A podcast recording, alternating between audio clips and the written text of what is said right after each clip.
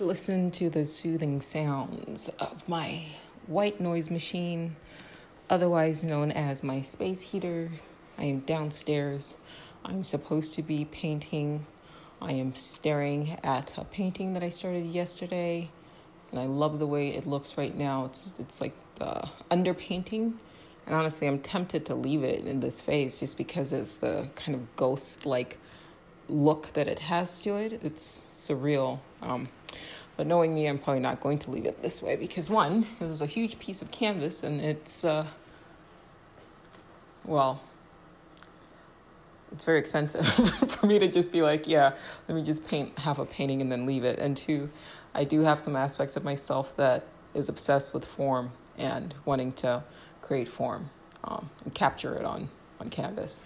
So I will keep painting it. Anyway, hope you guys are, as usual, staying positive, staying happy, and avoiding the news. This episode is going to be about malware, specifically viruses, most specifically parasites. I don't expect this episode to appeal to a lot of people. I don't expect this podcast to appeal to more than like literally in the entire world, like a handful of people. This podcast was never intended to reach masses of people and to gain mass popularity. It was more just kind of born out of a desire to connect with people who were relatively conscious and very aware of the world and the nature of reality, you know, and questioned the nature of reality and kind of thought outside the box.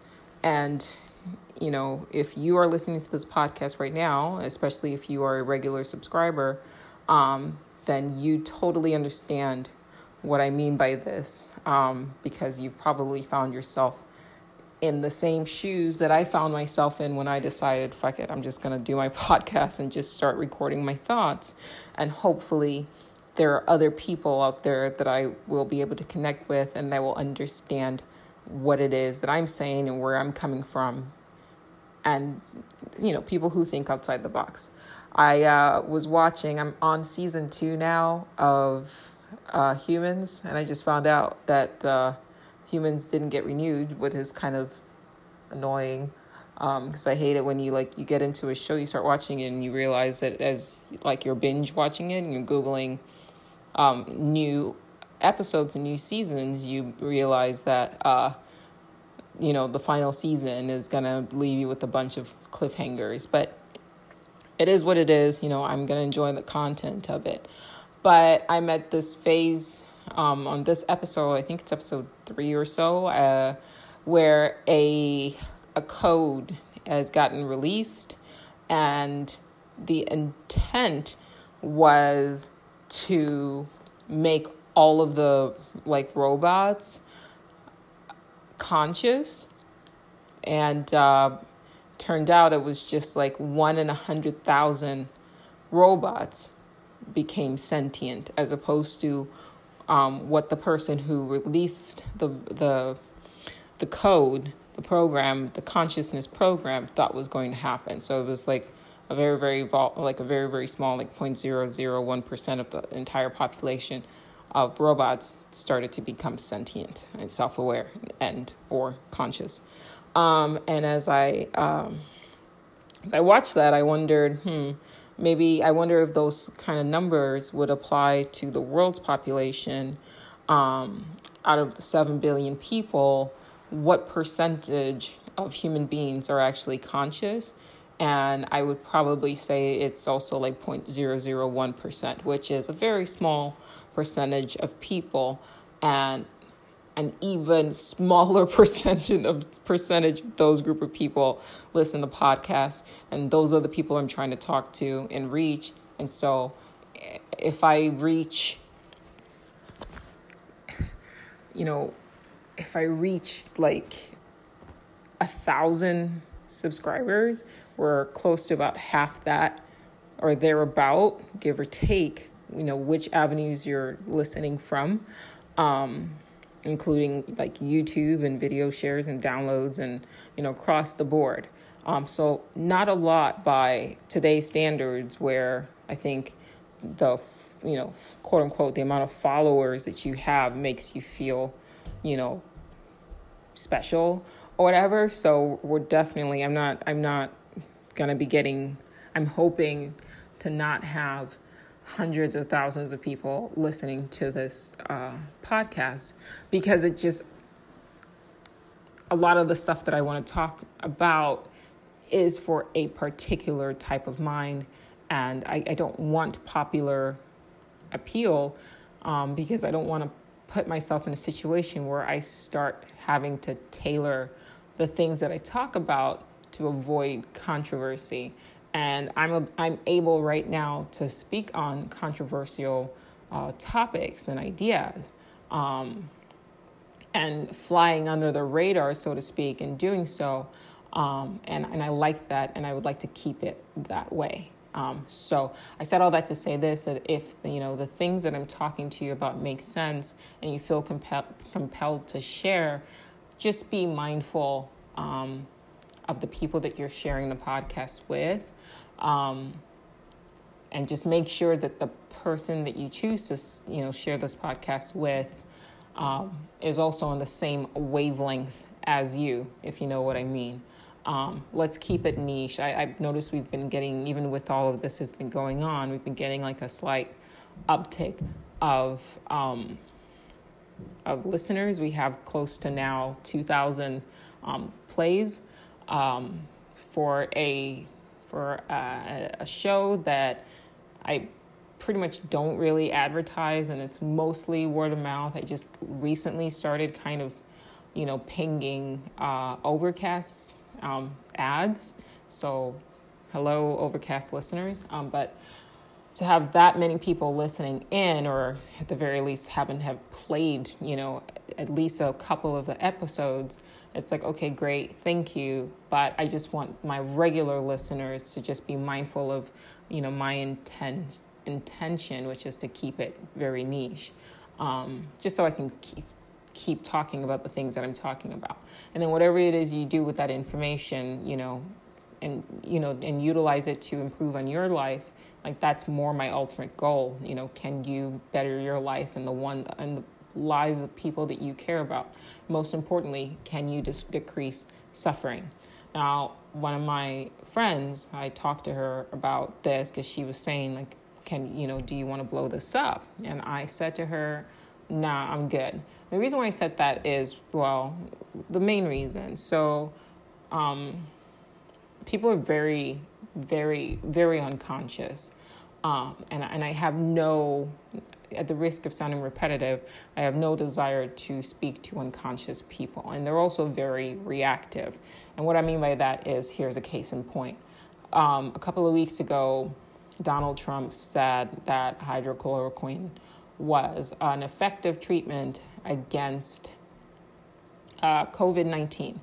And then a married couple who were actually not, quote unquote, Trump supporters, and this is how the news reported it, I'm not sure why it matters, and I'm sure they know why it matters to them to report who they supported. Anyway, they went and they took like chloroquine for fish aquarium, and then the husband ended up dying, and then the wife ended up becoming like extremely sick. So it's just, you hear something, you don't properly research it, you don't go through the proper avenues to fucking like figure out if what you've heard is accurate, and then find out how whatever it is that you heard could be safe for your consumption, and then horrible things end up happening. And then the person who, you know, mentioned, you know, the quote unquote treatment or whatever ends up now being demonized. Like that person is responsible for people, grown adults, reacting to what they heard and not being conscious and thinking like, maybe I shouldn't consume aquarium cleaner. Okay, so those kind of individuals and that level of reactivity is what I spent a lot of my life trying to guard against, and avoid. I really do avoid unconscious people as though they are plagued. And not because I feel by any means that I am quote unquote better than unconscious people. No, I up until a certain point in my life, I'd say like maybe my mid-20s, I had lived a very unconscious and reactive life. So to me, like I've been there, done that. And it's to me like being sick, you know, and then being healthy, and then like working like over a decade to try to be a healthier individual, you know, physically, spiritually, psychologically, emotionally, right? You become super like paranoid about the people that you surround yourself with because you don't want to go back to that place again, right? So that's how I live my life now. And that's one of the reasons behind my recording of this podcast. I'm going to pull up I'm going to pull up a bunch of thoughts and ideas that I've been thinking about. And I'm going to obviously preface it because I have to with this statement that I am not a medical doctor. This does not constitute as medical advice. Please go see an actual fucking doctor if you have any sicknesses or diseases or malaise or whatever, and follow their guidelines if that's what you feel like you need to do. There are naturopathic doctors. You can follow that route as well. This show is called Your One Black Friend. I talk about things that I would talk to my friends about, and most people understand that when you're just shooting the shit with your friends, you kind of take what your friends say, you know, at face value, or if you find it interesting, you do your own research and you don't just react like what the person said is gospel. Okay, so that's my preamble. You get it? We get it? We're all on the same page. I'm not a fucking doctor. I'm not giving you medical advice. I just want you to like listen to what I'm talking about. And this is more like a stream of consciousness episode. The last couple of episodes have been that way. But it's born out of me making observations especially today, over the last couple of weeks of what's been happening, and then me putting 2 + 2 + 2 together, and this is the conclusion that I'm spitting out right now, okay? And it's all boils down to parasites across the board. Okay, my first thought, right? There was this louse medication that it starts with an IV, ivermectin or whatever. I don't know what the name of it is. I suggest that you Google louse. Oh, there it is. Sorry. It's an anti-parasitic drug that had come out in the 1980s, and it's called ivermectin. Okay. Google ivermectin and COVID-19, and you'll find little blips of articles saying that ivermectin has been used and has been found to be effective against the virus COVID-19. So an anti-parasitic drug,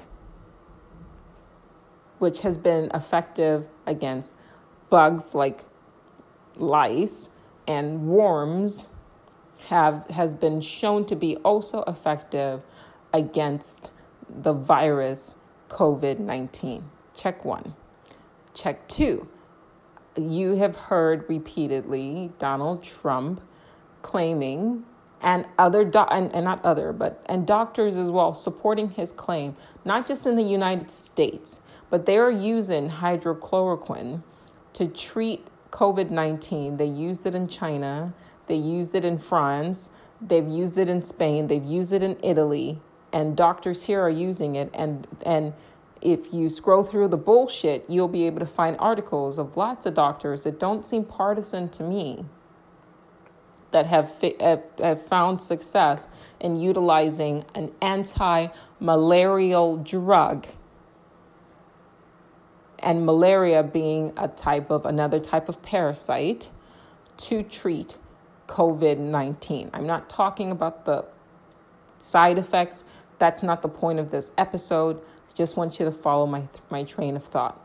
Now, I went and I started researching hydrochloroquine, and what I found that artemisinin, which is another anti-parasitic drug, has been effective and shown to be more effective than hydrochloroquine against malaria. And so I started to search for artemisinin, specifically artemisinin annua. It is essentially the Latin name for an herb, a really bitter herb called wormwood. Now, if you go on Amazon or iHerb or Swanson, you type in wormwood, you will find different complexes. Read through the comments and people will basically say that wormwood, artemisinin, is effective against the treatment or against parasites. And then I started looking up artemisinin and to buy some, and I started to notice that just like zinc is now sold out completely. Like, well, if you're able to find it, buy it. But I've been having a hard time sourcing just basic zinc. Doctors on YouTube have claimed that if you take hydrochloroquine with antibiotics, and zinc all together, it should cure or shorten or treat the length of time in which a person is infected with COVID-19, so long as you catch it in time before you obviously need a fucking ventilator, right? So the key is to catch it when the viral load is low. Okay, now zinc is sold out. Artemisinin, which more or less basically does the same thing as chloroquine, is all sold out as well. Why are anti-parasitic drugs being utilized effectively against a virus? Don't you find that weird? I found that weird, and so I started to do some more research. Also, ginger, which has anti-parasitic benefits, effective. Lime juice, which I've said in a couple episodes now, that my mom, when they were in Nigeria, when somebody would have malaria, they would drink lime juice at the onset of it. Has also been shown, and lime juice, I'm having a hard time. It was not available when I looked on Amazon. You have to go to the actual store. Although you could argue, well, a lot of things are not available right now and out of stock because a bunch of people are buying it, but then you have to follow up with why are a bunch of people fucking buying it, right?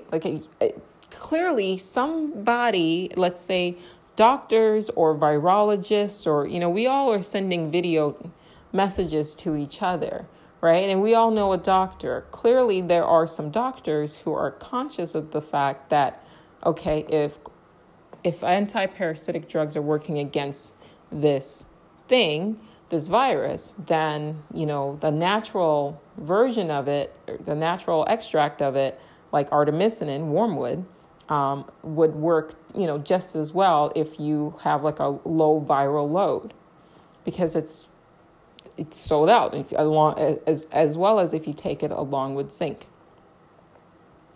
Turmeric, anti-parasitic. Caprylic monolaurin, which is a coconut derivative, is also something that boosts your immune system. But why does it boost your immune system? Right?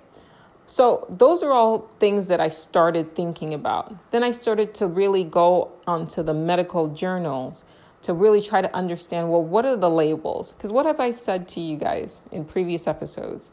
Be mindful of labels. He who labels you, right, conquers you. But if you take it a step further, a lot of the time when you roll with labels and you take things as what they're labeled, it literally stops you from thinking. It stops you from looking differently. So in our mind, we have been programmed to think that a virus and a parasite are two separate things. But my research has shown that a virus is a parasite. Hello? Is this thing on? A virus is a parasite. It's just a type of parasite. By definition, it's a very, very, very small parasite. And so it's its size and shape or whatever that makes them shift it to a different category. So it makes scientists or virologists or whatever shift it to a different category. So now that you can create different jobs, right? So then you can have one group of scientists studying viruses, and then you have another group of scientists studying parasites, right? But clearly, old school virologists know that you can use antiparasitic drugs to treat viruses. Google it. It's out there. This is not, this is not news. Another thing that kind of struck me was that a lot of antiviral drugs, right? Not only are they effective, or I should say, a lot of antiviral drugs are also effective against parasites, right? But they are also used against cancer. So a lot of antiviral drugs are also utilized against cancer. Now, Google this article. It says MATEON, MATEON, expands its COVID-19 therapeutic program to include artemisinin. Artemisinin, like I said, is wormwood. It's an antiparasitic. So now we can effectively say that artemisinin, which is wormwood, which is all sold out, has shown promise as an effective treatment for COVID-19. And it's an antiparasitic. Like, you take that shit for worms, right? And then ivermectin, which is also an antiparasitic, has been shown to be effective against COVID-19, which is a virus. And then we have hydroxychloroquine as well. And I'm sure that if I had spent more time researching all the different types of natural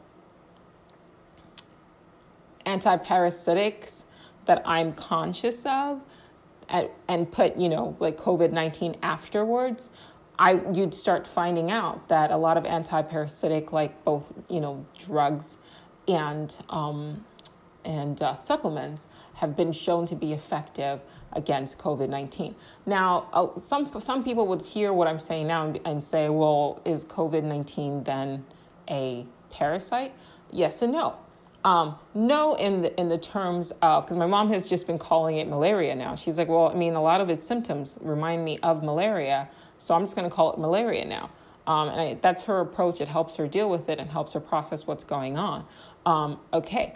But I'm not taking that leap. Like, to me, that's not a logical conclusion for me to make. I'm not saying that other people can't make that conclusion, and I'm not saying that that's necessarily wrong. I'm just saying that antiparasitic drugs work against viruses because viruses are just a different type of fucking parasite. Period. Okay. So now... Oh, to go back. Sorry, I jumped behind. So I'm going back to my point about viruses. So I started looking up remdesivir, which is a drug that they're currently using compassionate use, and they're using it against, they're using it compassionately to treat COVID-19 in extreme cases. But they had also tried it against Ebola, and it worked, but it wasn't as effective as other things, other treatments. But a lot of antivirals, like I said, are something, they're drugs that are categorized as nucleosides or nucleoside analog drugs. And nucleoside analog drugs happen to be antiviral, and I would argue antiparasitic, but also have been shown to be effective against hepatitis B, which I'm guessing that's, I'm guessing that's I haven't, I don't know anything about hepatitis B, but I'm guessing that's caused by a virus. Obviously HIV is a virus. Yes, hepatitis B would be caused by a virus because you have a vaccine for it. But also for chemotherapy. Okay? So you guys following my thought process here? If not, I'll keep pushing. There is a drug that was developed simultaneously in the 1950s by William Prusoff. It was initially developed as an anti-cancer drug. The name of the drug is idoxuridine or idoxuridine. And then in 1962, it became the first antiviral agent. Okay, so now my brain starts kind of putting everything together. So you've got antiparasitic drug that treats viruses, but also treats some cancers, right? And leukemia. Okay, now cytarabine is a drug that is used to treat in chemotherapy, right?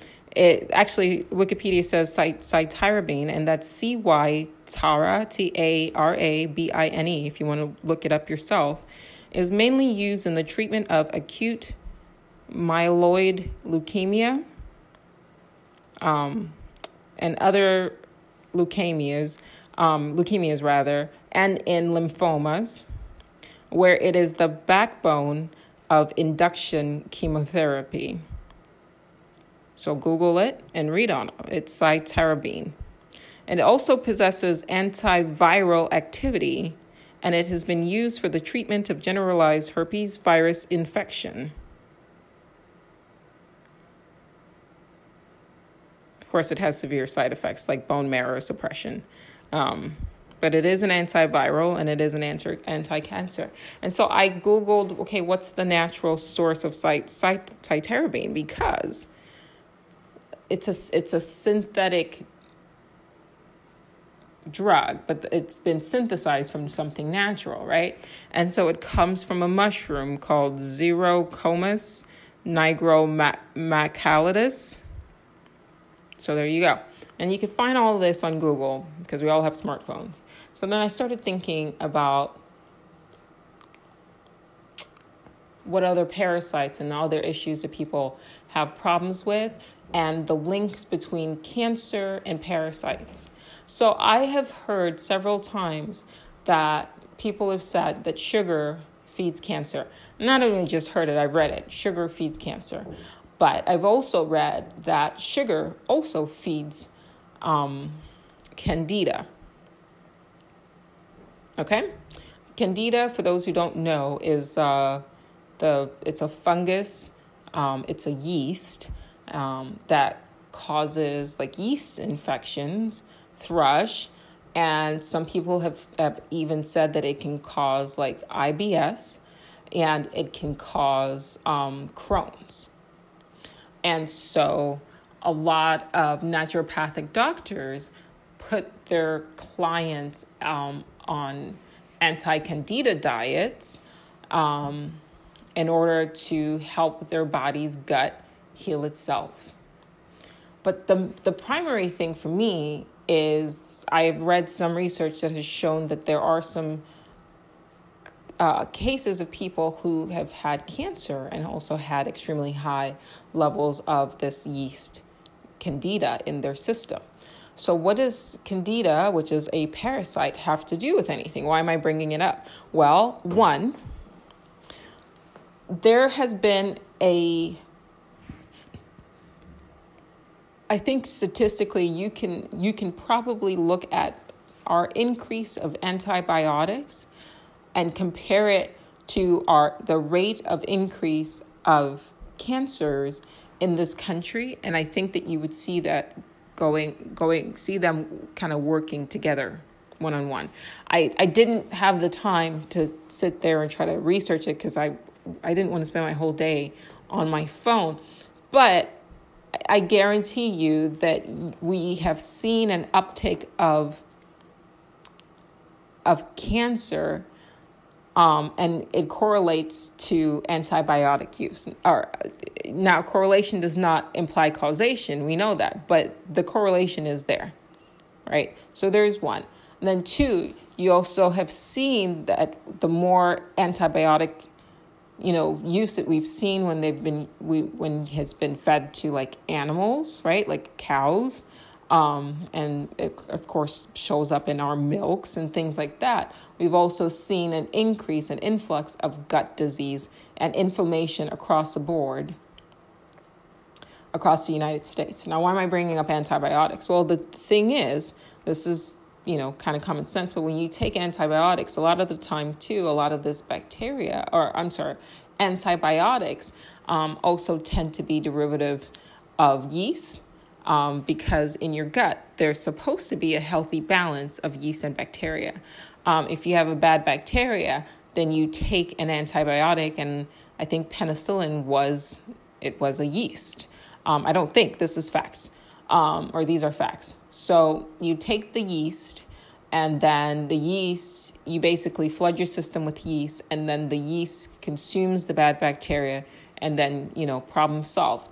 Except by introducing all this fucking yeast into your system, one, you're also killing a lot of good bacteria because the yeast don't really discriminate whether or not this is a beneficial bacteria for you or not. And so after you've used antibiotic, you basically create an environment in your gut and in your body for yeast cells to then proliferate because there's no bacteria to keep them in check. And so that's why a lot of the times, 10 times out of 10, or 9 times out of 10, a lot of people who take antibiotics end up having thrush and yeast infections because of what I just stated, right? Everything is about balance. So if you take out a bunch of good bacteria, if you indiscriminately take out a bunch of bacteria, there is nothing really to keep the yeast, both the yeast that's naturally found in your body and possibly the yeast that you just kind of put into your body. There is nothing there to really counter their overgrowth. So you do end up with yeast overgrowth in your system, which then causes other problems.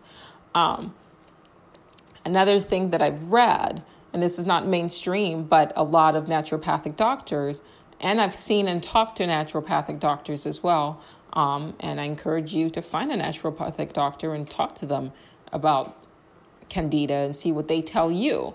But they have said that kids and people with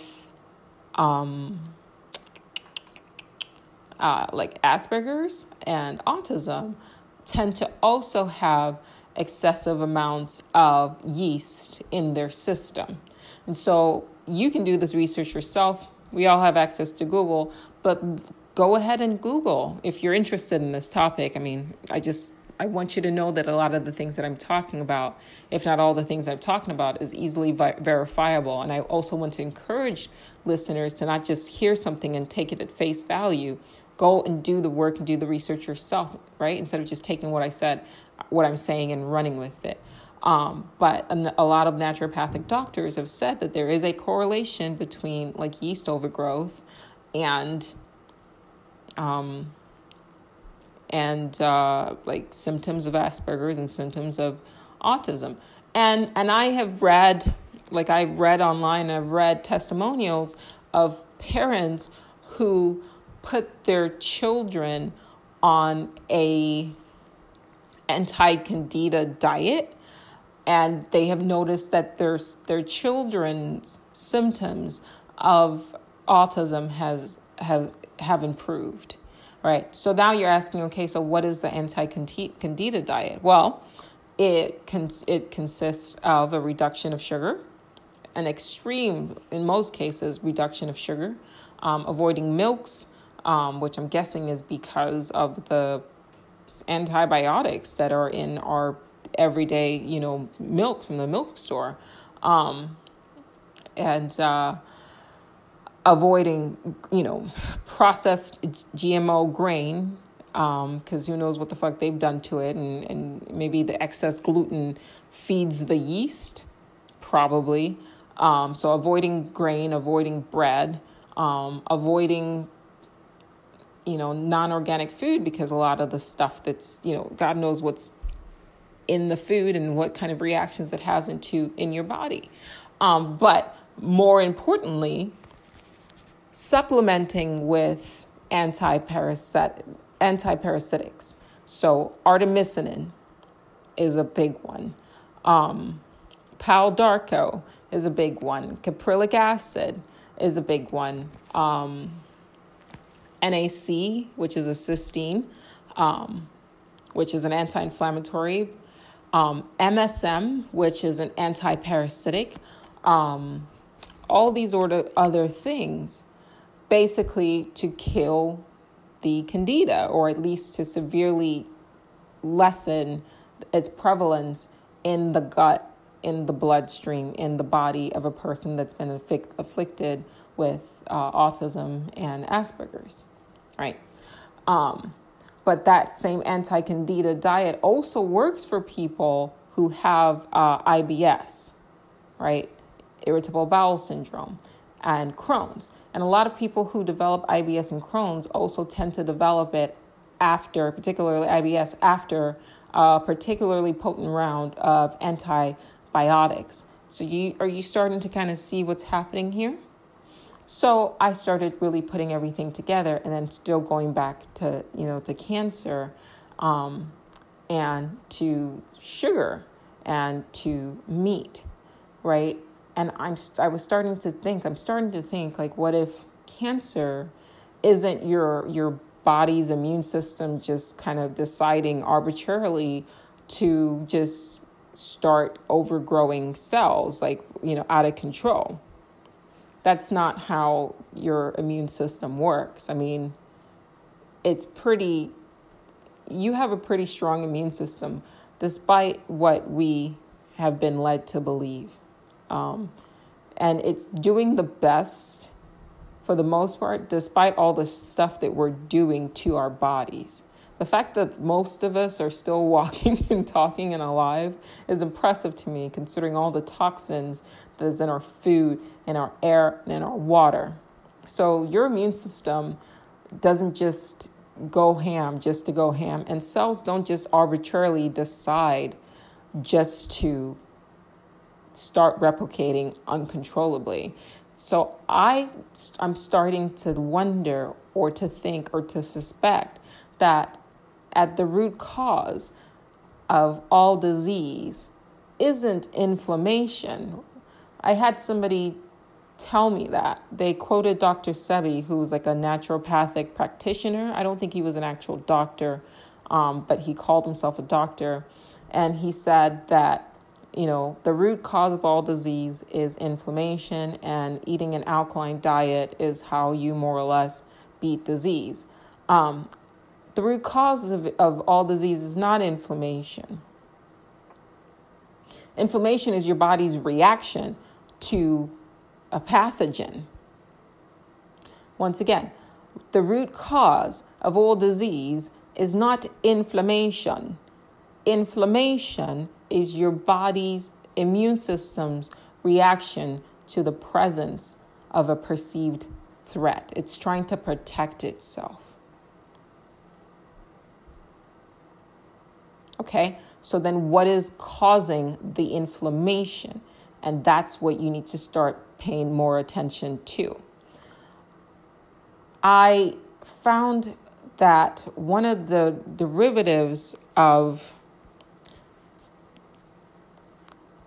I think I wanted to find out what hydrochloroquine came from, and I found out that it was coal tar. Now, I'm not 100% sure or certain about that because there's clearly a lot going on. But give me 1 second, let me Google that, and then I'll move on. Okay, so I took a break to go find out where I found the coal tar being used as an antiviral, and I couldn't find the article, and I apologize for that. But in my search for coal tar, I realized and I found that it was an anti-inflammatory and it was also an antifungal. I'm saying all of this, and I might have lost my train of thought from pausing to kind of do the search and then coming back, but I'm going to try to pull everything together. I'm saying all of this to say that, to quote Dr. Sebi, where he said, you know, the root cause of all disease is inflammation, and my response is that the root cause of all disease is not inflammation. You can find inflammation at the root of all disease, but I think the cause of most diseases, I can't speak for all, but I think the cause of most diseases are parasites. Because across the board, it seems like anti-parasitic drugs tend to work against everything from psoriasis, which is, a skin inflammation, to viruses, to actual worms, and also cancer. And I, like I said, there's been a correlation too between people who consume a lot of sugar that end up developing tumors and cancers. I personally myself, when I was a teenager, I was diagnosed with a tumorous growth on one of my ovaries, and they never biopsied it. It was sort of a malpractice thing, but they took out, the ovary and this gigantic tumor. I looked like I was pregnant, so I went from 0 to 6 months pregnant in 3 weeks, and then I had to have chemotherapy. But what had led to that was, it was October 31st was obviously Halloween, and I'd gone trick-or-treating with my friends, and I got a whole bunch of candy. And then over the span of 2 weeks, I ate all of that candy. And I think my parents had been traveling, or they just weren't on top of me. And I think what it was that I more or less, I think I might have taken an antibiotic everybody else, had and has. And my gut was already out of balance. And then it was just perfect timing, right? So after, getting off of antibiotics, a couple of years later, not, rebalancing your gut with good bacteria and probiotics, I, happened to just consume a lot of sugar, and sugar feeds yeast, right? Yeast feeds on sugar. Candida feeds on sugar, right? So it was a perfect storm. And as a result, I ended up feeding the yeast in my body, but also probably this cancer. That's what I'm starting to theorize. Because another thing I noticed was that lupus, which is an autoimmune disorder, is also being treated by chloroquine, which is why a lot of people who have lupus are afraid that if they claim that hydrochloroquine is an official treatment, they might not be able to have access to their drugs. But chloroquine is an immunosuppressant, but it's also an antiparasitic. And I'm just wondering if we're all lost in labels and unable to see things that are literally like right in front of us, right there. And that's kind of the point of this episode. It's like I'm seeing something, and I don't have the background in chemistry. But I'm gonna have to talk to one of my friends who does, and just to see if they can see what I'm seeing. But I'm starting to think that like diseases, like obviously the flu, H1N1 and things like that, if we stop looking at a virus as something separately from a parasite, which it seems like a lot of virologists already kind of seem inclined to do, and then we start to kind of apply that same logic to cancers, could an antiviral mixed with an antiparasitic drug and a diet that is an antiparasitic, diet be combined to treat cancers, some cancers? Now, I also was curious as how far does this parasitic connection really drive? First, they have said that the reason why, if you cannot get your hands on antibacterial lotion, just wash your hands with soap.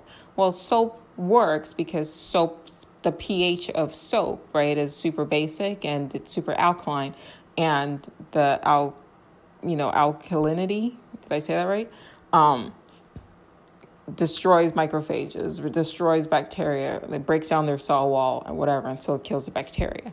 And then I think about how people push an alkaline diet, right? A diet rich in ginger and lime juice, and because even though lime juice is acidic, it somehow gets converted to a higher pH in your body. That's what I read. But maybe the reason why a lot of vegans don't develop cancer and then a lot of meat eaters do is because, one, the meats that we have are, they possess, these animals are fed, these cows are fed a diet that includes antibiotics, and those antibiotics don't go anywhere. So when you eat, the cow, you're also taking in the antibiotics. So there's that. And then two, meat is extremely acidic, and as it breaks down in your system, it becomes even more acidic. And so there's that. There's also one correlation that I found with, I should have written this down. I was just jumping from thought to thought, but there was also one correlation that I found with, sort of antiviral and anti-cancer drugs, but I can't think of it right now, so I don't even know why I brought it up. So there's that. But I just, I'm like, really, I did an episode about scurvy, cancer, and weed, and how, there was, actually I've done two episodes about scurvy because it just keeps popping up into my mind, and how a crazy disease like scurvy was treated by something as simple as like fruit, vitamin C or whatever. And then I did that coal tar episode where I talked about how you can find the same active ingredient in Tylenol, which they get from coal, from the tar of coal, which contains within it, and I don't know how or why, but contains within coal tar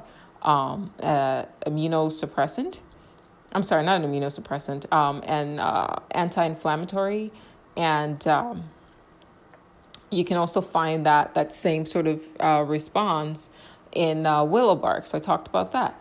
And I know that we live in a society right now that everything seems to be kind of pushed through the lens of big pharma. Like, I get it. And I don't even know if I necessarily, I kind of have said, big pharma would rather have, they would rather make a profit than see people healed, which is true because that's their business model. That's how they operate. And so if they can keep that wheel kind of turning, it allows them to, meet their earnings reports and provide a positive earning report and be profitable. So, you know, they have what they have deemed to be more important, which isn't necessarily healing people. It's keeping a company running. And in their minds also, big pharmaceutical companies, maybe they look at it as, well, we're not doing anything wrong because we're providing jobs for all these people. And so if we never really actively cure a disease and we just treat it, you know, these people can stay kind of employed, you know, doctors and pharmacists and sales agents and things of that nature. So if they can treat the disease without effectively causing it, it keeps that economic wheel turning. I can understand that perspective. I'm not saying it's necessarily the right perspective. I'm just saying I can understand that perspective because I've been working on putting myself and, you know, instead of villainizing people, putting myself in the other perspective and saying, well, I can see how that makes sense. I'm not saying it's right. I'm just saying in their eyes, their behavior makes sense. So taking that same mindset, I've long suspected that the cure for cancer would be something super simple. And maybe it is just consistently taking anti-parasitics. And not just cancer, but other sort of what look to be autoimmune disorders. Because guess what else works against lupus? If you read, you know, articles, artemisinin works against lupus, right? But so does an anti-candida diet, right? So to me, across the board, it just seems like you could theoretically look at all diseases or 99% of diseases as having a root cause in some sort of parasitic infection of the human body. Whether it's a large parasite like a worm or a tiny parasite like a virus, by definition, a parasite is something external that hooks onto you and utilizes your body to basically meet its needs. I mean, they're human beings that are human parasites, right? By definition, if you open up the broad. So then if that's the case, it would explain why anti-parasitic drugs that work against, you know, worms and things of that nature can also be utilized against viruses. And it might also support my idea of cancer itself being a type of parasite. So maybe something that we're just not conscious of, and by we, I mean the general public, and maybe even some scientists, I don't know, that hijacks the immune system and causes, you know, these cells to just grow uncontrollably or whatever in order to meet whatever that the parasite's needs are at the detriment of the host. I have read that there is a link between candida and cancer. The information is out there. Do your own research and talk to medical, you know, professionals and see. And by medical professionals, I would say probably more naturopathic doctors, because they tend to have more knowledge on the herbal aspects of treatments versus like the synthetic aspects of treatment. And operating with the knowledge that a lot of the drugs that we take now, the prescription drugs, are all just synthesized versions of a plant. Like even that chemotherapy drug that I mentioned earlier, it's a cytarabine.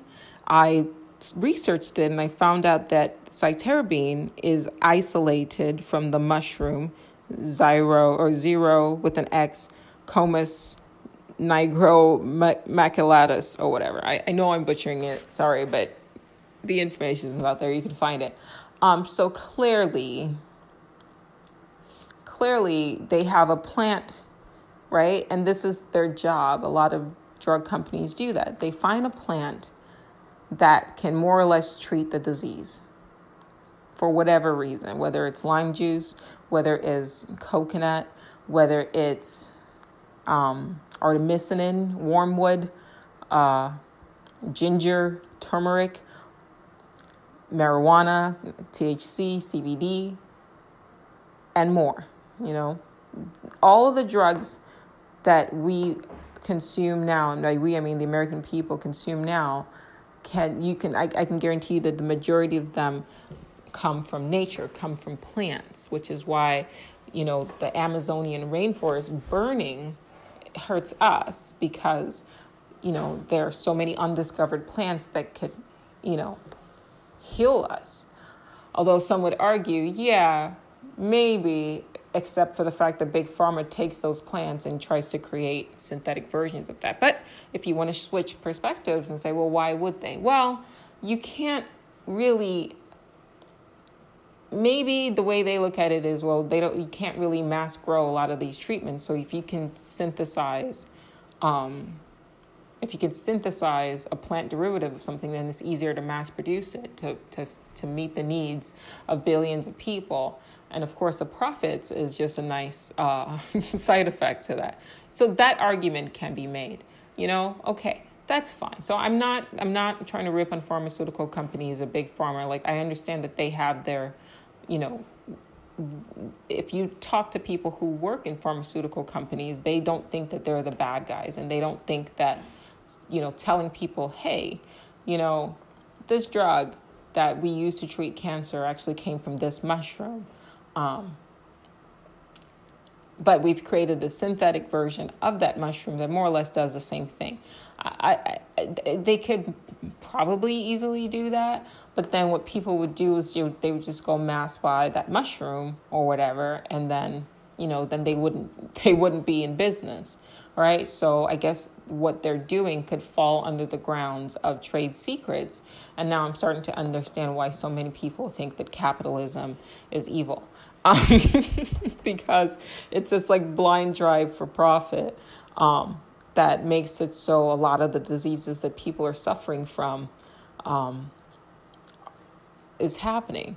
But then you can also argue that, for example, you have people who have like I think it's type 2 diabetes, where basically all you have to do is change the way you eat and stop consuming sugar, right?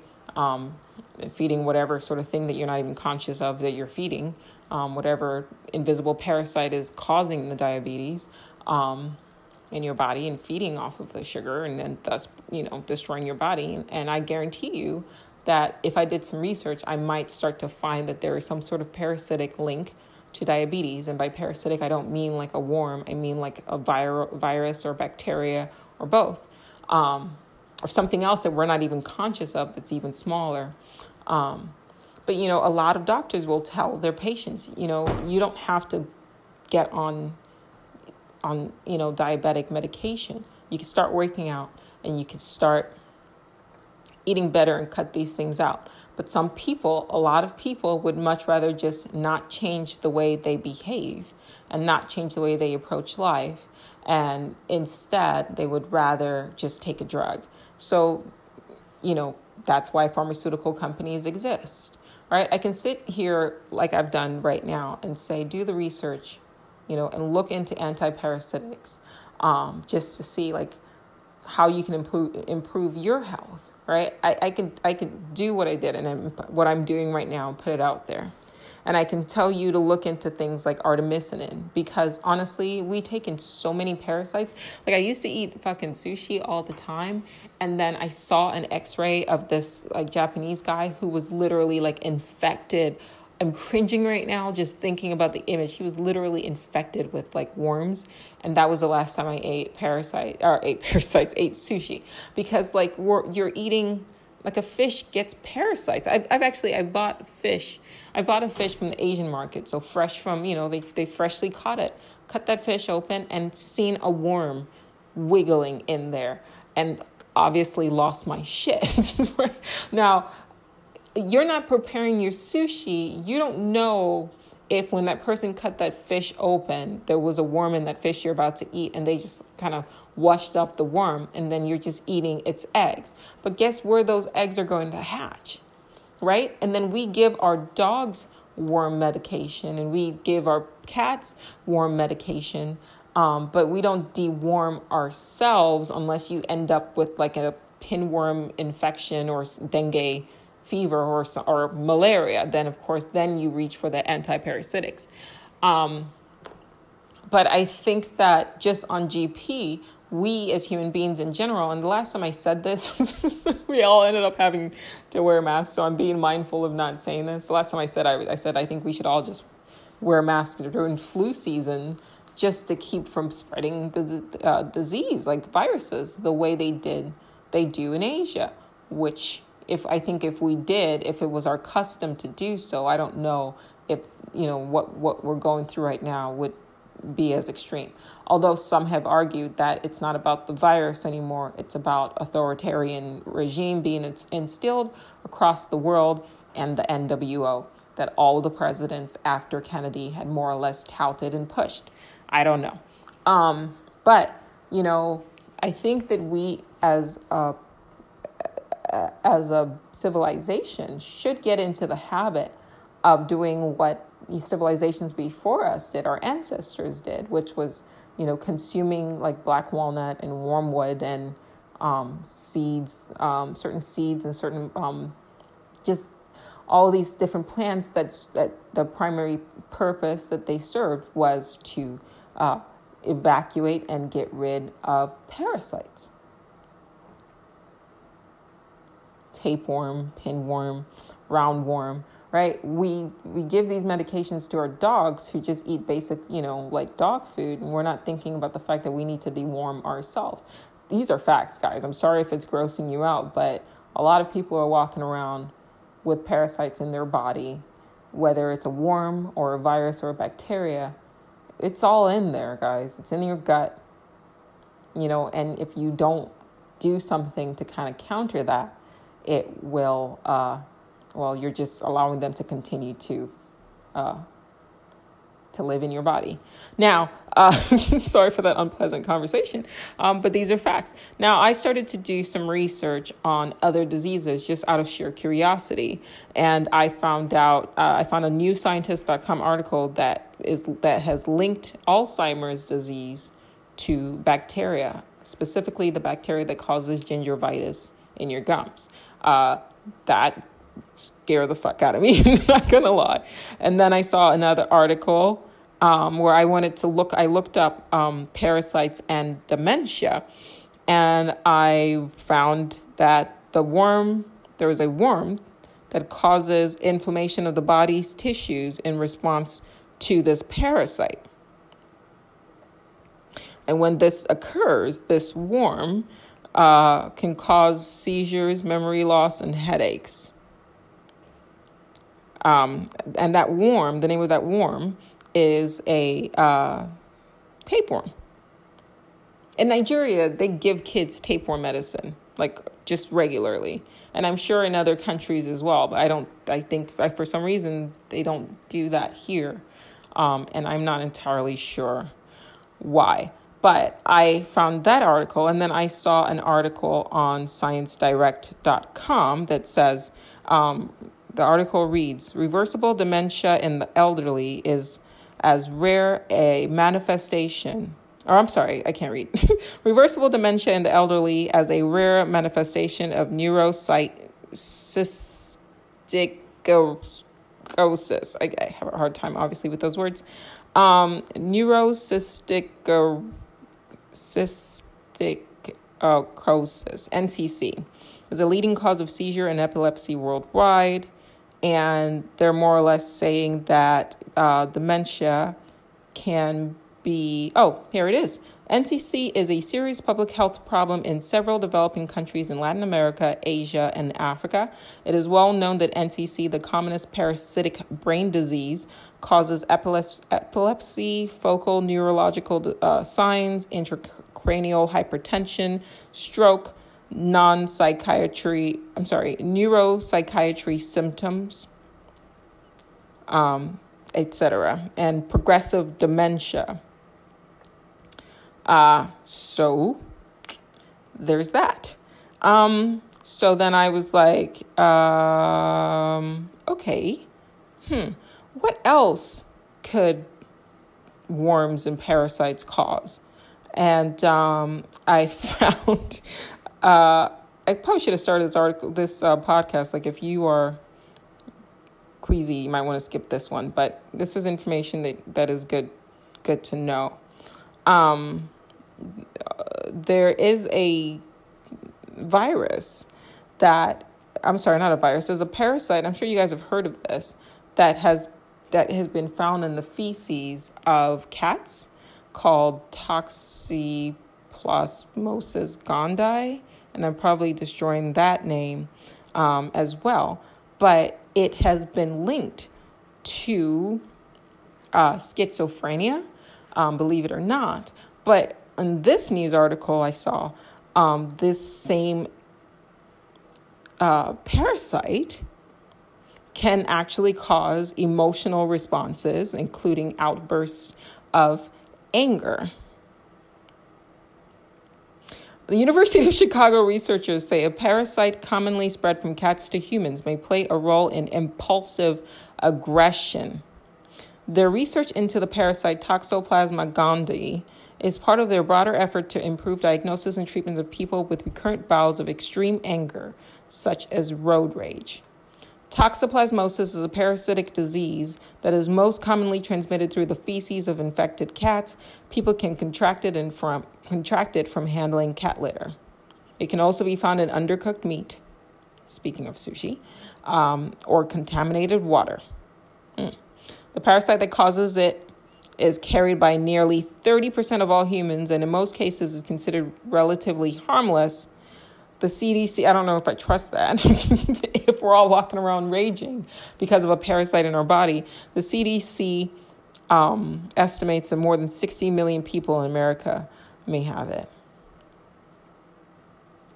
Nice. Okay.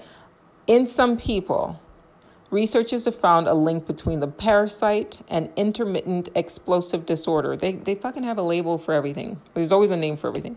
Anyway, it's according to them, it's a psychiatric disorder characterized by recurrent, impulsive, problematic outbursts of verbal or physical aggression that are disproportionate to the situations that trigger them. Literally, there's a virus. And by virus, I mean a parasite that can cause you to have emotional reactions. I will say this. I personally, after I had my daughter, this is a personal story I'm sharing with you guys. After I had my daughter, they found another tumor growing on my ovary. And I told myself, I'm not going to let these people keep open me up and taking stuff out of me anymore, because what they're doing is they're treating the symptom. They're not dealing with the root cause of the disorder. And so I found a naturopath and I talked to her and she said, iodine. I need to make sure that I take kelp because iodine helps you keep your emotions balanced. But it's also, and by emotions, I'm sorry, I used the wrong word, not emotions, your hormones in balance. And of course, if you have excess levels of estrogen, then it can cause, reproductive tumors and cancers. Now that I'm saying that, I'm going to Google iodine and parasites. Boom.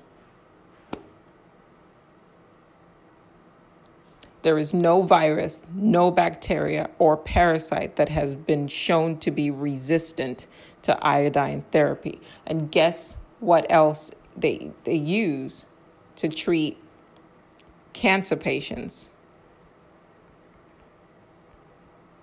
Hold on. I got to find radioactive iodine. Radioactive iodine therapy for thyroid cancer.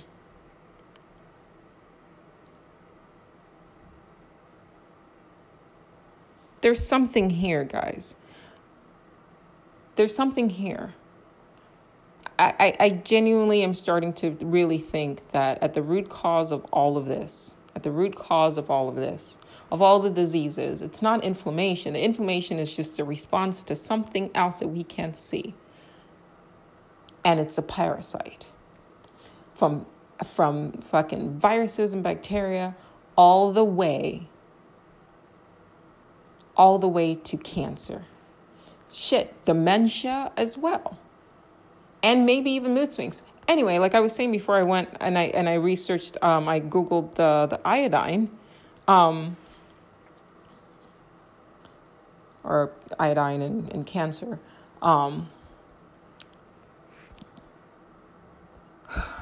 I also just on GP and at the recommendation of the naturopathic doctor, she recommended that I switch to a low glycemic, like a low sugar diet.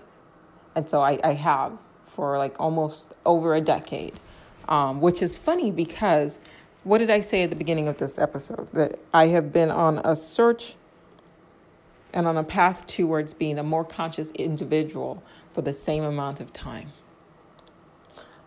Since I have stopped eating and consuming as much, I don't eat fast food anymore. I don't drink soda. I don't eat processed food.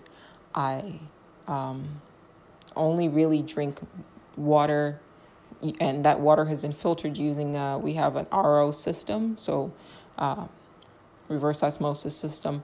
And I take things to kill candida in my body as per the recommendations of that naturopath. And I also take iodine on a daily basis. So ever since, and I'll tell you the things that I take, it just ends up working out. And I actually Googled that today and found out that a lot of stuff that I've been taking, these are things that she recommended to prevent cancer going forward. But if you research it, you find that they also have anti-parasitic attributes. So I take MSM every day. MSM powder. I put it in my water and I drink it. I have a huge bottle of water and I drink it throughout the day. About once a week, anywhere from once a week to once a month, I take artemisinin anyway. Just on GP, I just think that your body needs something bitter. Or I should say, I just thought that your body needs something bitter to counter all these fruits and stuff like that. And also because it's an anti-parasitic. Artemisinin, I don't travel without it. When my husband and I went to Amsterdam, he had some fish at the airport, which I don't know why he would do that, but and we ate at the same place. He ended up having like a gut issue for like 2 weeks and I was perfectly fine. But the thing was, when he first started, I think he started throwing up first. No, he was going to the bathroom. When it first started, I said, take this wormwood, which is artemisinin. And he wouldn't take it because, men don't really listen to their wives or whatever. And I was like, all right, cool, your loss. I took it and I was fine. There have been times when I've had like a reaction to like shrimp, and I'll take wormwood like immediately. As soon as I start either burping weird or my stomach starts distending, I immediately go and I take wormwood, like 2 or 3 droppers full. And I always take the liquid form and then boom, everything is gone. I've also noticed that any sort of autoimmune or I have like gut issues, or I used to. When I was just eating all willy-nilly. But if I eat something that starts to cause a reaction in me, usually ginger and wormwood, boom, no pain, no inflammation, or anything like that. So I take that at least once a week. Iodine, like I said, in kelp form, I take it to kelp caps every day, just one, but every day. And I give my, my family the same thing. Ginger capsules, I take it every day. Turmeric every day. Curcumin every day. Palo Darko every day. Now, I guarantee you, if you sit and you write down all the things that I've listed, NAC, pretty much every day. And Serene, I try to take it every day. It's good for your memory. But now I'm finding out that it also kills parasites. But if you sit down, and specifically the first things that I touted, if you sit down and you write down everything I just listed, kelp and iodine, right? Artemisinin, MSM, what else? I guess, or you could look up wormwood, caprylic acid. I guarantee you, just go on Google and type in caprylic acid parasites. You'll read up on everything that it says, and then do the same search, but for cancer. Caprylic acid cancer. Caprylic acid, wormwood cancer, wormwood parasites. Iodine cancer, iodine parasites. I guarantee you, you'll find boom, boom, boom across the board that what is used to treat parasites, these herbs that I use to treat to prevent cancer, according to the recommendation of this naturopathic doctor that I went to go see, are also anti-parasitic. So can you after a while, don't you start looking at everything and thinking, wait, what's really there's something here. MSM, for sure. I never even really looked it up, MSM. I actually started taking MSM just because I'm vain. My resident hall advisor, she, like when I talked to her, she always had long, kind of beautiful, curly hair. And she was African-American. She actually has her blog, which I'm not going to name drop because I don't. No, it's Curly Nikki. She's awesome. She was an awesome person. I just didn't want to bring her status down by associating with the things that I'm talking about. But she is pretty cool people. And she was when I was in college. But she was the one who first told me about MSM. She's like, I take MSM, it makes my hair grow. And I was like, shit, I'm trying to get my hair to grow. And so I've just always taken it. And I notice, and I've noticed, and I've said this before, that every time I take it, like I've been taking it for years, I just feel energized. I feel good.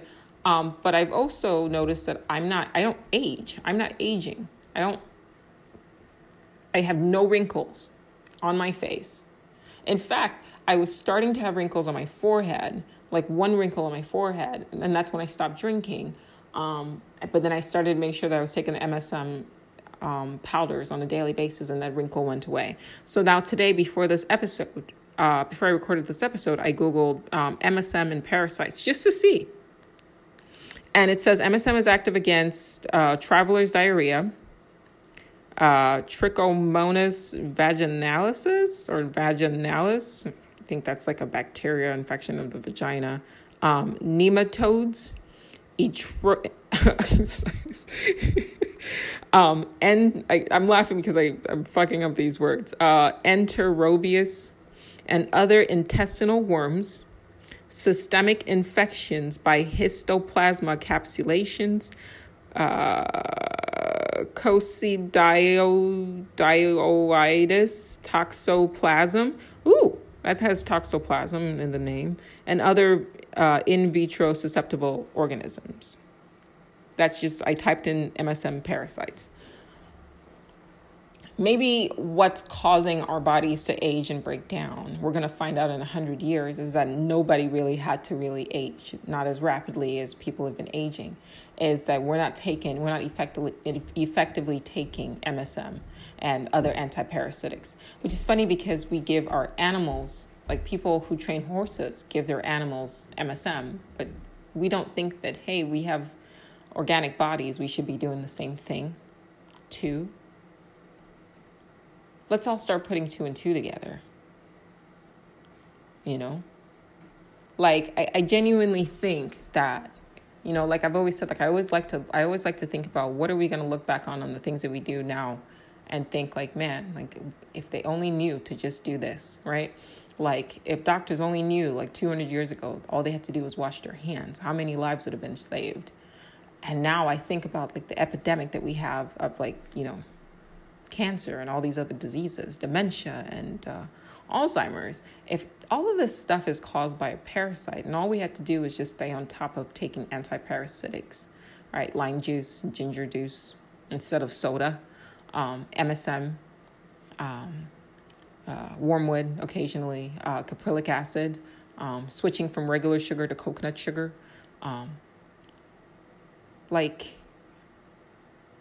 Maybe that's the key to getting over a lot of the stuff that we're going through right now.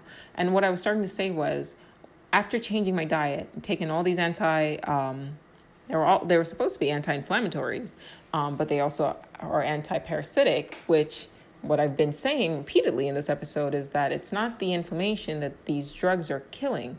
It's the parasites that are causing the inflammation, like turmeric is killing parasites. I don't have to Google it. I know that if I Google turmeric and parasites, I'm going to see a correlation there just based on everything else that I fucking researched. if a parasite can cause people to have emotional mood swings, how do we know that parasites aren't behind bipolar disorders or depression? I used to be very emotionally reactive, like rage, like little things would set me off. And I could feel the rage. Like you just say the wrong things and boom, like I would react. But I just read you an article that said that there's a parasite that's found in feces that 60 million Americans have, and under quote unquote normal circumstances, it doesn't really affect people, which I call bullshit.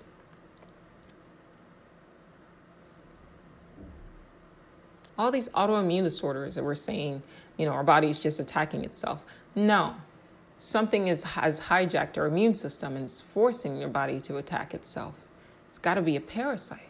And by parasite, I'm including viruses and bacteria, along with worms.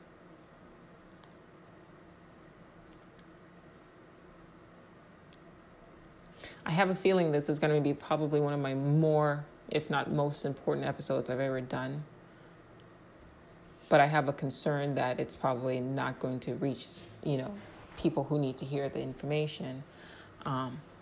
And like I said at the beginning, like if you think it's gonna, I don't recommend you share this with people who are, you know, quote unquote unconscious, because the more I realize, the more I think about it, the more I'm realizing, does consciousness have can consciousness be attained through like treatment?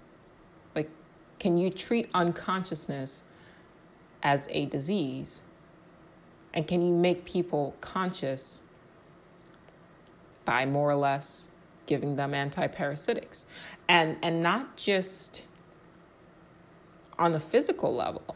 Because like I said, I started down this path of consciousness when I started eating differently and taking all these drugs. It's almost like my mind became clearer and I became more in control of myself. But if there is a biological, like if you can say, hey, you can be more conscious if you just eat this way and take these, you know, things, like this could be the key to making humanity overall more conscious. Right? If a lot of our unconscious behavior and our reactivity might more or less is being caused by parasites that are, as of now, largely unknown to the general public, that, I mean, it can, you know, we know that, for example, the AIDS virus can literally hijack a person's body and make them sexually active and like,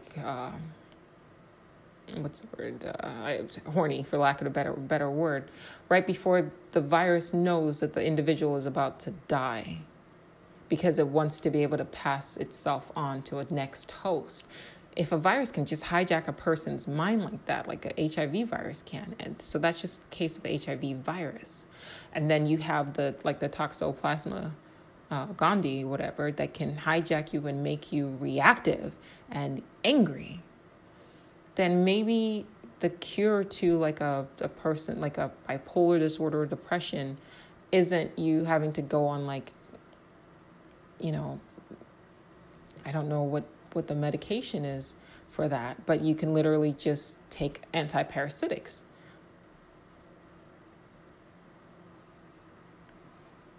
I mean, that's a thought.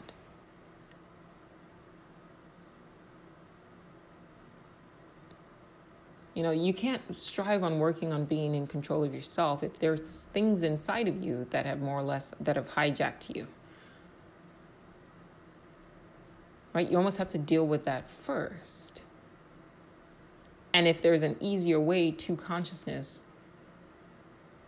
which just stems from eating cleaner and taking, you know, like monolaurin, which is an antiparasitic, caprylic acid, which is an antiparasitic, but it would make you less neurotic. Why not do the research and talk to a naturopathic doctor about it and see what works for you?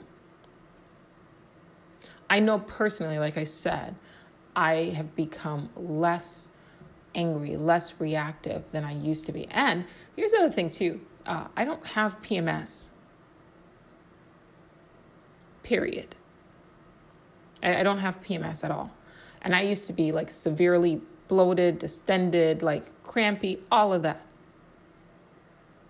Now I need my phone to tell me, okay, your cycle is about to start in like 27 days or whatever. And that's it. I barely get bloated, barely. I don't get like emotional. And that's the thing, like what is going on with your hormones and your body? Could there be a parasitic agent that causes PMS? I understand that if that was the treatment across the board is just anti-parasites, a lot of drug companies could theoretically go out of business. Maybe, maybe not. I don't know. Or maybe they could just look at a different model, and start coming up with more effective anti-parasitics across the board. I mean, if there's a drug that you could take and it's an that's a business, that's just something big pharma could get into. That would make you money. You mean there's a drug that I can take that not only kills a bunch of fucking parasites in my body, but can also keep me from aging and make me conscious, less reactive? Give me peace. It's just a pill. Hell yeah, people would pay for that. Why not? I mean, I'm not saying, forego the natural course, but we live in a society where people have been programmed to forego the natural and take the drugs. So I'm just saying there's a business here for pharmaceutical companies. If that's, if you need the carrot on a stick to dangle that in order to get people to, get these companies to shift their focus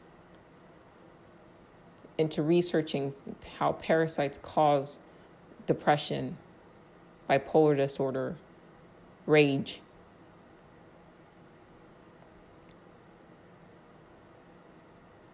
Along with cancer, dementia, Alzheimer's, diabetes even.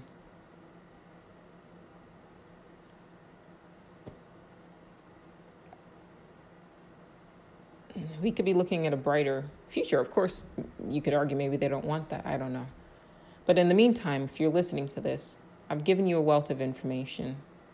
And I encourage you to do the research. Do the research. Don't just run off on what I said. I've given you enough information. Do the research. And one more thing, I'm going to end with this. Parasites aren't only relegated to the brain. I'm sorry, to the body and to the physical form. Fear is a parasite, right? It hijacks your brain and takes control over you, and it makes you behave in a way that you wouldn't normally behave and in a way that's not beneficial for you. So the reason why I say stop watching the news is because, like they say with COVID-19, right? If a person has a heavy viral load of the virus, and you spend time in proximity to them, you are likely to get infected too, and you're likely to have a more serious case of the disease. Well, the media is the epicenter of the fear virus. And every time you tune in, you are spending time with people who are spreading the virus. And you spend enough time with that, and your mind, your soul, your psyche will get infected with that virus, with that parasite that is called fear. And then you will spread that fear to loved ones.